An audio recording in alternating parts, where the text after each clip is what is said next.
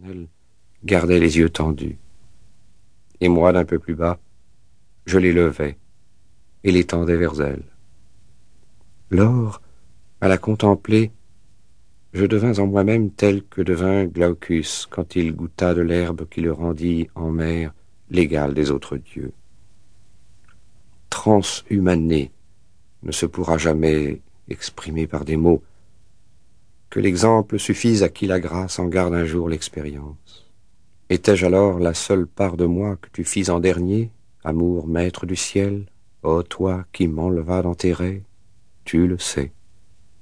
Mais quand la sphère éternelle que meut la soif de toi me rendit attentif à l'harmonie que tu conduis et règles, alors un pan du ciel me parut embrasé des flammes du soleil, si étendu que pluie ni rivière jamais ne fit de pareils lacs. La nouveauté du son, l'éclat de la lumière enflammèrent en moi un désir de leur cause tel que je n'en sentis jamais d'aussi puissant. Mais elle, qui lisait en moi comme moi-même, pour apaiser mon esprit inquiet, ouvrit la bouche avant toute demande et commença. Par de fausses idées, tu t'es bête toi-même au point de ne pas voir ce que tu verrais bien si tu les écartais. Tu n'es plus sur la terre ainsi que tu le crois. Mais la foudre qui fuit du lieu qui lui est propre, moins vite en choix que toi tu n'y reviens.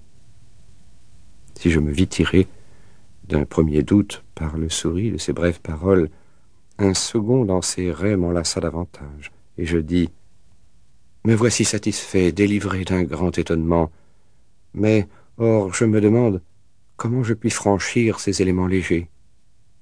Elle d'abord fit un pieux soupir, puis sur moi reporta les yeux avec cet air qu'une mère a quand délire son fils et commença.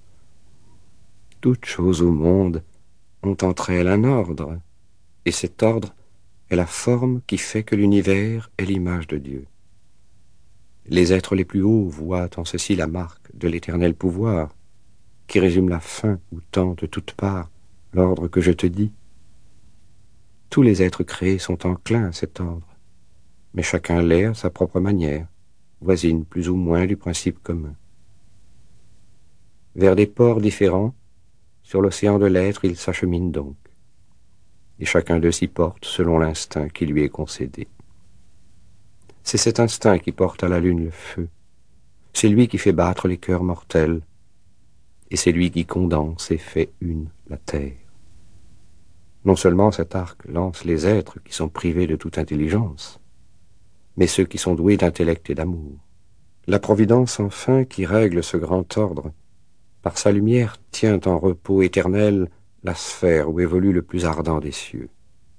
Partant, c'est là le lieu prédestiné où nous sommes lancés par les vertus de l'arc qui vers un but heureux décoche droit ses flèches.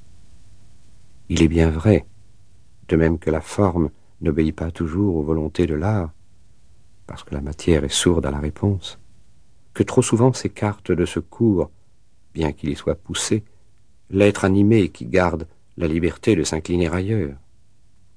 Car de même qu'on voit le feu tomber des nues, de même aussi notre premier élan, trompé d'un faux plaisir, se rabat sur la terre.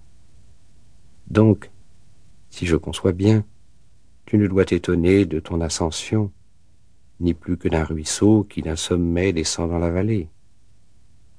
La merveille serait que, franc de toute entrave, tu sois resté là-bas enraciné, et qu'un feu vif pût ramper sur le sol. Vers le ciel, là-dessus, elle tourna les yeux. Chant deuxième. Premier ciel, celui de la lune. Vous qui, montez sur une barque frêle, avez suivi, désireux de m'entendre, mon grand vaisseau qui s'éloigne en chantant, retournez, retournez pour revoir vos rivages, et ne vous risquez pas en haute mer. Peut-être qu'en me perdant, vous resteriez perdu. On n'a jamais couru sur l'onde où je m'engage. C'est Minerve qui souffle. Apollon qui me guide, et ce sont les neuf sœurs qui m'indiquent les ours. Et vous, le peu d'élus,